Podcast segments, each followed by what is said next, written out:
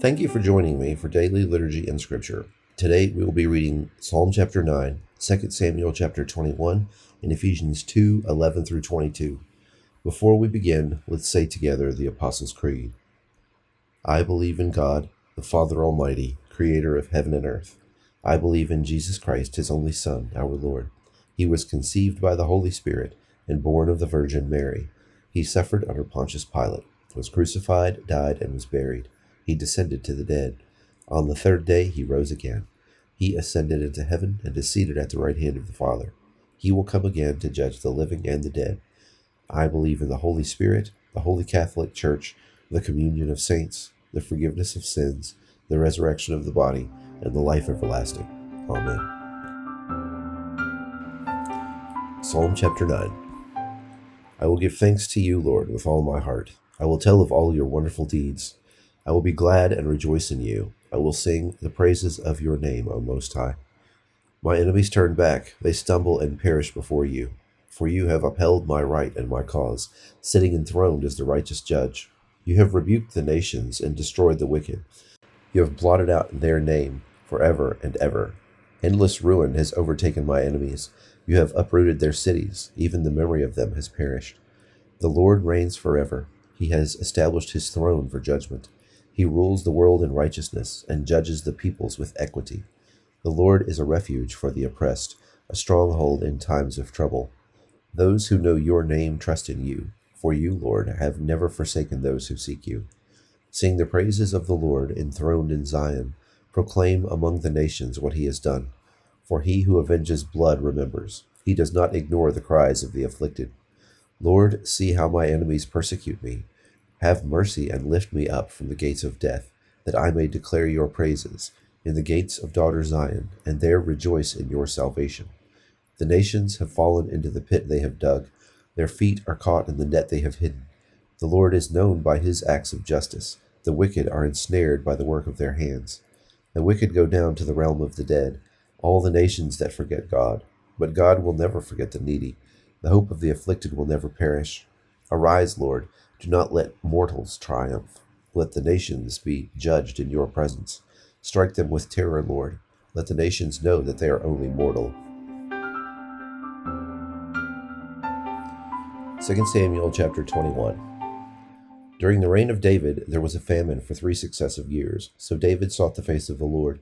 The Lord said, It is on account of Saul and his blood-stained house. It is because he put the Gibeonites to death.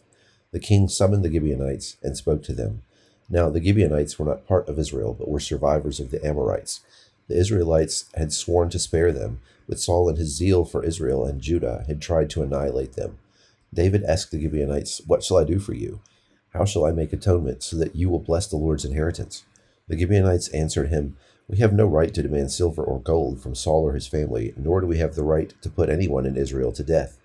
What do you want me to do for you? David asked. They answered the king, as for the man who destroyed us and plotted against us, so that we have been decimated and have no place anywhere in Israel, let seven of his male descendants be given to us, and to be killed, and their bodies exposed before the Lord at Gibeah of Saul, the Lord's chosen one. So the king said, I will give them to you. The king spared Mephibosheth, son of Jonathan, the son of Saul, because of the oath before the Lord between David and Jonathan, son of Saul. But the king took Armoni and Mephibosheth, two sons of Aiah's daughter Rizpah, whom she had borne to Saul, together with the five sons of Saul's daughter Merab, whom she had borne to Adriel, son of Barzillai, the Mahalathite. He handed them over to the Gibeonites, who killed them and exposed their bodies on a hill before the Lord. All seven of them fell together. They were put to death during the first days of the harvest, just as the barley harvest was beginning. Rizpah, daughter of Aiah, took sackcloth and spread it out for herself on a rock. From the beginning of the harvest till the rain poured down from the heavens on the bodies, she did not let birds touch them by day or the wild animals by night. And then David was told what Aiah's daughter Rizpah, Saul's concubine, had done. He went and took the bones of Saul and his son Jonathan from the citizens of Jabesh Gilead. They had stolen their bodies from the public square at Bethshan, where the Philistines had hung them after they struck Saul down at Gilboa. David brought the bones of Saul and his son Jonathan from there, and the bones of those who had been killed and exposed were gathered up. They buried the bones of Saul and his son Jonathan in the tomb of Saul's father Kish at Zelah in Benjamin, and did everything the king commanded. After that, God answered prayer in behalf of the land. Once again, there was a battle between the Philistines and Israel. David went down with his men to fight against the Philistines, and he became exhausted.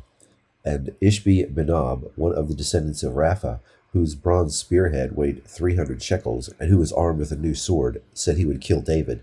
But Abishai, son of Zeruiah, came to David's house. He struck the Philistine down and killed him. And then David's men swore to him, saying, Never again will you go out with us to battle, so that the lamp of Israel will not be extinguished. In the course of time, there was another battle with the Philistines at Gob. At that time, Sibbecai the Hushathite killed Saph, one of the descendants of Rapha.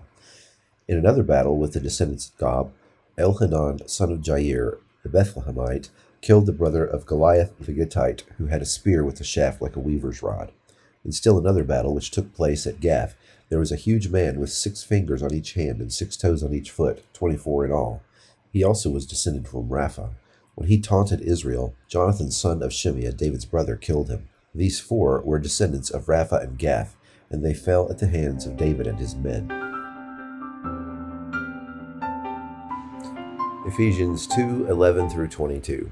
Paul continues Therefore, remember that formerly you were Gentiles by birth and called uncircumcised by those who call themselves the circumcision, which is done in the body by human hands. Remember that at that time you were separate from Christ, excluded from citizenship in Israel, and foreigners to the covenants of the promise, without hope and without God in the world. But now in Christ Jesus, you who were once far away have been brought near by the blood of Christ. For he himself is our peace. He who made the two groups one has destroyed the barrier, the dividing wall of hostility, by setting aside in his flesh the law with its commands and regulations. His purpose was to create in himself one new humanity out of the two, thus making peace, and in one body to reconcile both of them to God through the cross, by which he put to death their hostility. He came and preached peace to you who were far away, and peace to those who were near. And through him, we both have access to the Father by one Spirit. Consequently, you are no longer foreigners and strangers, but fellow citizens with God's people and also members of his household, built on the foundation of the apostles and prophets, with Christ Jesus himself as the chief cornerstone. In him, the whole building is joined together and rises to become a holy temple in the Lord. And in him, you too are being built together to become a dwelling in which God lives by his Spirit. Now join me in the Lord's Prayer. Our Father, who art in heaven, hallowed be thy name. Thy kingdom come, thy will be done, on earth as it is in heaven.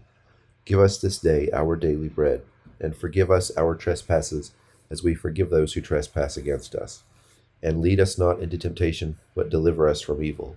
For thine is the kingdom, and the power, and the glory, for ever and ever. Amen.